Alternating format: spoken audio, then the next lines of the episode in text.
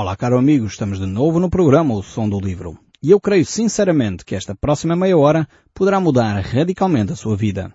Pois Deus quer falar consigo, mesmo depois de desligar o seu rádio. Eu sou Paulo Chaveiro e nós hoje continuamos a olhar para o livro de Hebreus e estamos no capítulo 8. Nós temos visto o verso 1 eh, e já introduzimos esse verso. Vimos como realmente este texto é um marco nas Escrituras. Este marco começa um pouco antes. Como é óbvio, os textos importantes das Escrituras eh, não estão isolados. Vocês já sabem, nós já temos conversado várias vezes, vocês já me conhecem, sabem perfeitamente que eu dou muita importância ao contexto literário. É extremamente importante nós percebermos sempre os versículos bíblicos dentro do contexto literário, dentro do seu contexto maior das Escrituras. Por isso mesmo, antes de voltar a ler o verso 1 do capítulo 8, eu gostaria de voltar um pouco atrás, voltar ao capítulo 7 e ver a partir do verso 25. Diz então assim o texto bíblico. Por isso também pode salvar totalmente os que por ele se chegam a Deus, vivendo sempre para interceder por eles. Aqui temos uma chave importante da nossa fé. Jesus Cristo em primeiro lugar está vivo. Jesus Cristo em segundo lugar é nosso intercessor. É aquele que está a interceder em nosso favor. Muitas vezes determinados cristãos dão muito ênfase ao facto do Espírito Santo ser nosso intercessor. Isso é importantíssimo, sem dúvida. Uh, também intercede por nós. Mas muitas vezes esquecemos-nos, eu próprio não tinha esta consciência até alguns anos atrás, que o próprio Senhor Jesus Cristo é nosso intercessor, não é só o Espírito Santo. Muitas comunidades dão muita importância que o Espírito Santo intercede por nós com gemidos inexprimíveis. E eu quero dizer que Jesus Cristo intercede por nós com frases eh, claras e bem compreensivas. Não é com gemidos inexprimíveis que Jesus intercede por nós. Ele intercede por nós compadecendo-se das nossas necessidades, entendendo o nosso sofrimento, verbalizando aquilo que nós não sabemos exprimir. Jesus Cristo, Ele uh, intercede por nós de uma forma compreensiva, de uma forma clara, de uma forma inequívoca. Este é o nosso intercessor.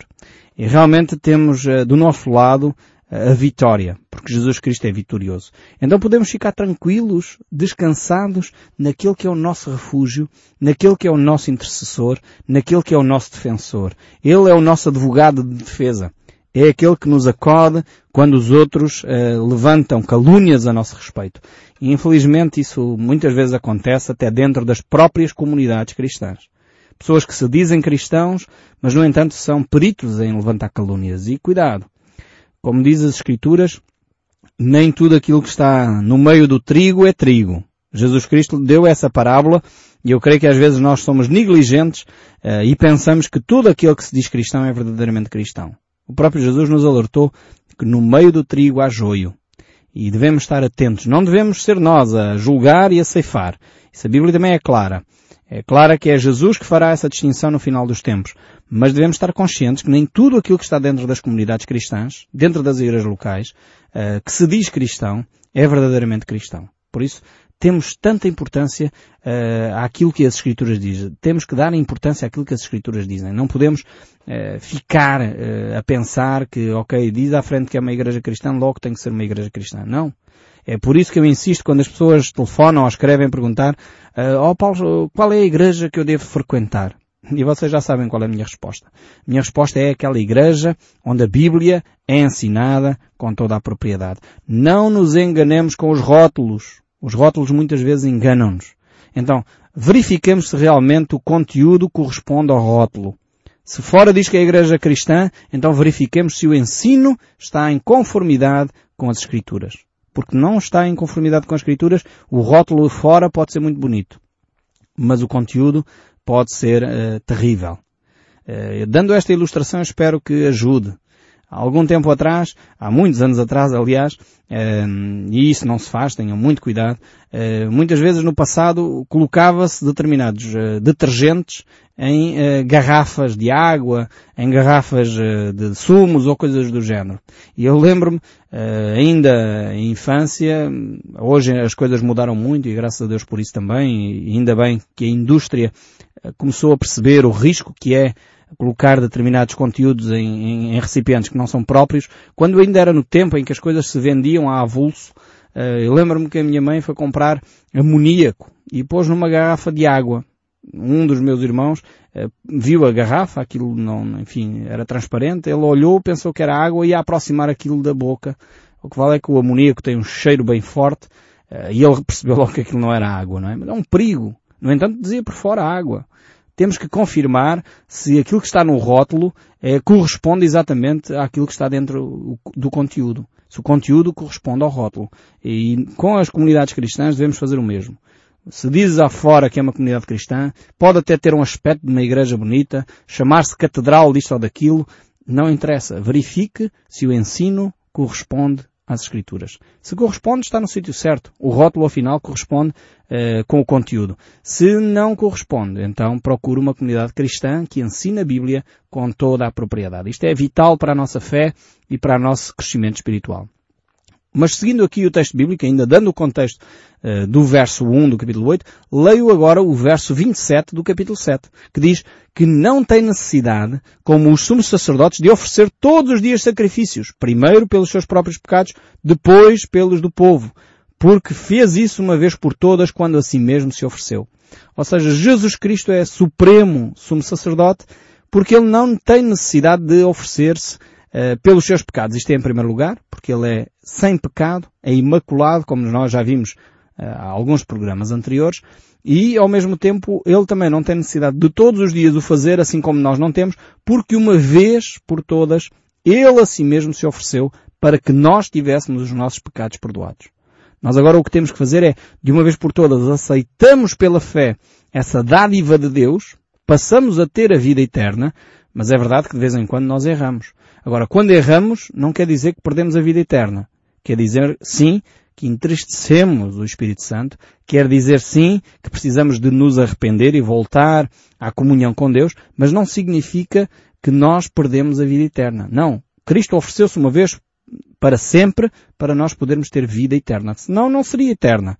Se nós a perdêssemos, seria temporária, seria uma salvação até que peques, por exemplo.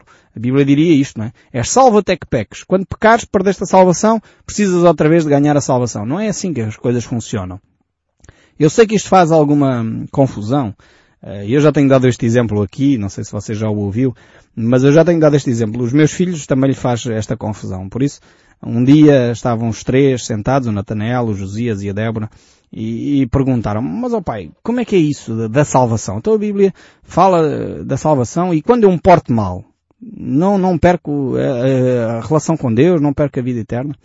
Então eu expliquei de uma forma simples. Não sei se é simples demais, espero que bem que não, mas espero que ajude uh, a vocês a compreender um pouco como é que funciona esta questão da vida eterna.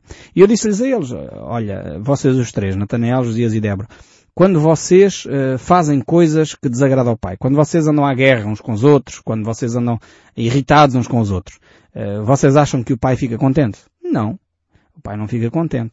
Eh, e mesmo quando o pai vos põe de castigo, vocês acham, uh, e vocês portaram mal e o pai pôs-vos de castigo, vocês acham uh, que o pai fica contente? Não. Mas eu pergunto, vocês deixaram de ser meus filhos só porque eu vos pus de castigo? Não, continuamos a ser filhos do pai. Exatamente. Então o pai pode ficar triste pelos erros que vocês cometem mas não deixam de ser meus filhos pelos erros que vocês cometem. Porquê? Porque vocês nasceram meus filhos e a partir do momento que nasceram meus filhos, são meus filhos. Uh, para sempre. Não há possibilidade de vocês deixarem de ser meus filhos. Na relação com Deus é a mesma coisa. Nós, uma vez aceitando a Cristo como Senhor e Salvador, passamos a ser filhos de Deus, como diz o Evangelho de João, capítulo 1, uh, verso 12, quando nos diz que a todos os quantos o receberam, deu-lhes o poder de serem feitos filhos de Deus aos que creem no seu nome. A partir daquele momento passamos a ser então família de Deus. É verdade que por vezes falhamos, fazemos coisas que desagradam a Deus, e como vimos no livro de Hebreus, este uh, capítulo 6 fala muito desse aspecto, dos nossos frutos, da nossa atitude, das nossas um, obras que deveriam ser boas e afinal muitas vezes são más. Devemos trabalhar aí. Devemos mudar o nosso caráter. Devemos deixar o Espírito Santo agir em nós para nós podermos ser amanhã diferentes do que somos hoje. Mas uma vez errando, não deixamos de ser filhos de Deus. Porquê? Porque o sacrifício que Cristo ofereceu foi um sacrifício uma vez por todas. Agora, quando falhamos, Deus fica triste, sem dúvida. Deus muitas vezes fica desagradado conosco. Há uma expressão que o apóstolo Paulo usa uh, que é muito interessante no livro de Efésios quando ele diz que o Espírito Santo entristece-se em nós. Ou seja, Deus tinha muito mais espaço para agir na nossa vida, mas por causa do nosso pecado, por causa da nossa desobediência, o Espírito Santo vai limitando a sua ação em nós. É por isso que muitas vezes nós vemos cristãos que deveriam ser maduros na fé, como diz o apóstolo Paulo aqui no livro de Hebreus, no capítulo 5, deveriam ser maduros na fé, mas continuam crianças. Continuam a fazer birras. Continuam a dizer, ah não, mas eu não vou à igreja porque o pastor não me visitou. Ah eu não, não vou à igreja porque houve um irmão que teve um olhar eh, menos eh, agradável para mim. Ah eu não vou à igreja porque houve um crente que passou por mim na rua e não me cumprimentou. Se calhar o crente nem o viu. Muitas vezes isso é meninice na fé. Precisamos de dar mais um passo. Se calhar da próxima vez que cruzarmos com alguém na rua, em vez de esperar que a pessoa venha até connosco, vamos nós lá e cumprimentamos essa pessoa. E se de facto a pessoa tem alguma coisa contra nós, mais uma razão para irmos ter com ela, pedir perdão pelo erro que cometemos e reconciliarmos-nos. Isso é maturidade na fé. Em vez de ficarmos a fazer birra porque aquele irmão não falou connosco, se ele tem de facto alguma coisa contra nós, vamos nós ter com ele. Se temos nós alguma coisa contra nós, como nos diz Mateus 18, vamos nós ter com ele e então resolvemos o problema. Isso é maturidade cristã. Agora, eu não estou a dizer que isto é fácil. Atenção. Mas a maturidade nunca foi fácil. O crescimento espiritual nunca foi simples. Sempre requereu de nós uh, ousadia, coragem e responsabilidade. Então essas são características de quem é maduro na fé. Mas voltando aqui ao capítulo 7, o verso 28 ainda diz, porque a lei constituiu sumo sacerdote o homem sujeito à fraqueza. Mas a palavra do juramento, que foi posterior à lei, constituiu o Filho perfeito para sempre. Ora, o essencial das coisas que temos dito é que possuímos tal sumo sacerdote que se assentou à destra do trono da majestade nos céus. Temos realmente aqui um sumo sacerdote perfeito. Não igual aos sumos sacerdotes do antigamente, do Velho Testamento, que eram fracos, eram falíveis, morriam, mas temos aqui um sumo sacerdote que está vivo, que é eterno e que está, acima de tudo, à destra, à direita de Deus Pai nas alturas. Nós realmente vemos aqui eh, um sumo sacerdote perfeito, um sumo sacerdote que intercede por nós. E tudo o que temos a fazer é voltarmos-nos para o nosso Senhor Jesus Cristo, que Ele é de facto aquele que detém toda a autoridade e é aquele que quer agir na nossa vida. O verso 2 aqui do capítulo 8 do livro de Hebreus ainda nos diz como ministro do santuário e do verdadeiro tabernáculo que o Senhor erigiu, não o homem. Agora aqui o apóstolo Paulo vai fazer uma, de alguma forma, uma apologia sobre a questão do tabernáculo. E no fundo, ele mostra claramente que quem erigiu o tabernáculo não foi Moisés, não foram os homens da antiguidade, não foram uh, aqueles uh, artífices uh, que construíram o tabernáculo, mas foi o próprio Senhor que deu a Moisés um modelo. Ele já estava construído. O verdadeiro tabernáculo está nos céus. E provavelmente alguns podiam perguntar, então, mas como é que Deus construiu o tabernáculo se na realidade foram os homens que o fizeram? Talvez dando um pequeno exemplo possa ilustrar uh, o que é que o texto bíblico está a querer dizer e no fundo isto já acontece até entre nós. Eh, na nossa humanidade nós já temos uh, situações parecidas com estas. tenho uma amiga minha que é arquiteta e ela trabalha num gabinete de arquitetos. no entanto, é o dono do gabinete, o arquiteto mais antigo, o fundador daquele gabinete, que assina os projetos.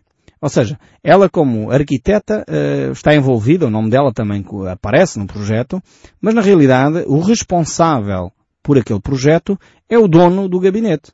Portanto, quem assina o projeto é o dono do gabinete. Se alguma coisa corre mal, é o dono do gabinete que responde. Não é ela que fez o projeto. É óbvio que o patrão vai depois pedir contas. Se alguma coisa correu mal, ele de certeza que vai pedir contas a quem elaborou o projeto. Mas quem dá o nome, quem dá a cara, quem é responsabilizado uh, por, por um projeto correr mal ou correr bem é o dono do gabinete.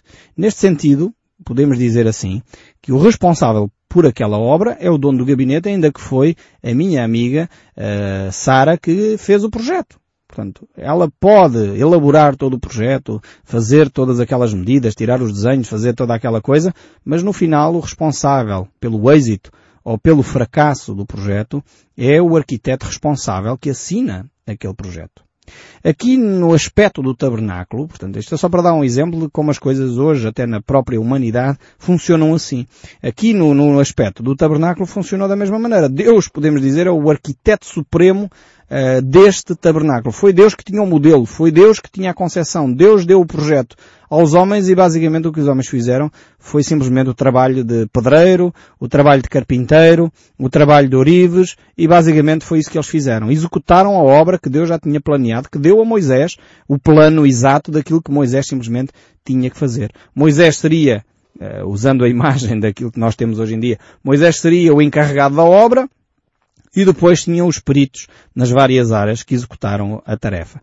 Então assim vemos que o construtor do tabernáculo, o, o dono desta ideia, é de facto Deus, não é os homens. Foi ele que construiu este uh, tabernáculo que estava nos céus. Como diz o verso 2, e voltando a ler o verso 2 e depois sigo para os, os versos seguintes, diz, como ministro do santuário, do verdadeiro tabernáculo que o Senhor erigiu, não o homem. Pois todo o sumo sacerdote é constituído para oferecer tanto dons como sacrifícios. Por isso era necessário que também esse sumo sacerdote tivesse o que oferecer. Ora, se ele estivesse na terra, nem mesmo sacerdote seria, visto existirem aqueles que oferecem os dons segundo a lei, os quais ministram em figura e sombra das coisas celestes, assim como foi Moisés divinamente instruído quando estava para construir o tabernáculo, pois diz ele, vê que faças todas as coisas de acordo com o modelo que te foi mostrado no monte. Aqui temos então, de uma forma clara, eh, expressa esta ideia de que Moisés basicamente recebeu os projetos já feitos. Moisés recebeu o modelo, viu o modelo, transportou o modelo para uh, os orives, os pedreiros, os, os carpinteiros e basicamente eles executaram o projeto que Deus lhes tinha dado, que tinha dado a Moisés uh, no monte. Moisés não podia inventar. Moisés não chegava lá e dizia, oh, eu achava bem que aqui em vez do lugar santíssimo tivéssemos ainda mais duas recâmaras escondidas e mais uma aula para os sacerdotes dormirem. Ele não tinha esta liberdade. Foi Deus que planeou aquele projeto. E por isso mesmo Moisés não tinha que inventar ideia alguma, simplesmente ele tinha que executar uh, o projeto que Deus lhe havia dado. O tabernáculo então estava uh, bem construído, estava bem alicerçado, estava bem planeado e por isso mesmo Moisés simplesmente tinha que executá-lo. Então este tabernáculo como é que era feito? Primeiro tinha à sua volta uh, uma cortina, uma barreira que vedava, de alguma maneira, uh, o acesso visível do povo ao que acontecia naquele espaço. Uh, essas cortinas eram cortinas brancas, que simbolizavam a pureza, e dentro desse primeiro pátio tínhamos então os dois grandes utensílios. O primeiro era uh, a bacia onde os sacerdotes se lavavam, daqui depois deriva a ideia do batismo no Novo Testamento onde os sacerdotes diariamente se lavavam, purificavam, e depois tínhamos uh, ainda o, uh, o altar do holocausto, onde eram queimados os animais.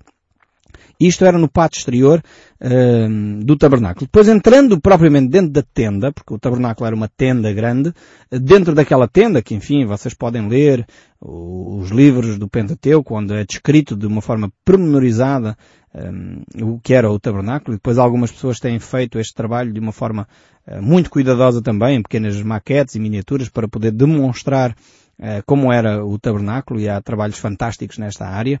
Uh, mas depois dentro do tabernáculo propriamente dito ele era dividido em duas secções só.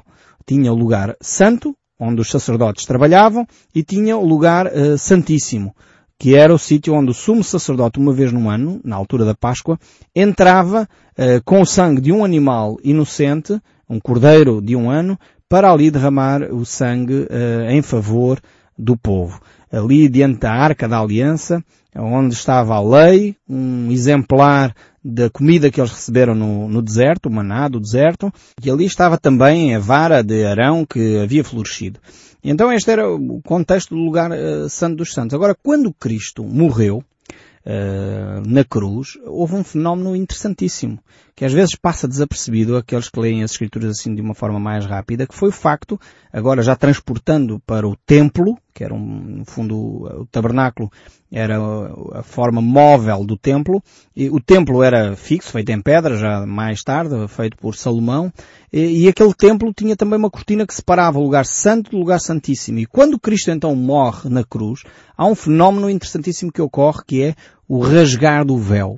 O que é que isto quer dizer? É uma coisa pode parecer uh, simples, como eu disse, pode passar desapercebida aos leitores mais desatentos das Escrituras, mas este simples facto que leva a que o véu se rasgue de alto e abaixo uh, simboliza que de facto cada um de nós hoje tem possibilidade de ter intimidade com Deus.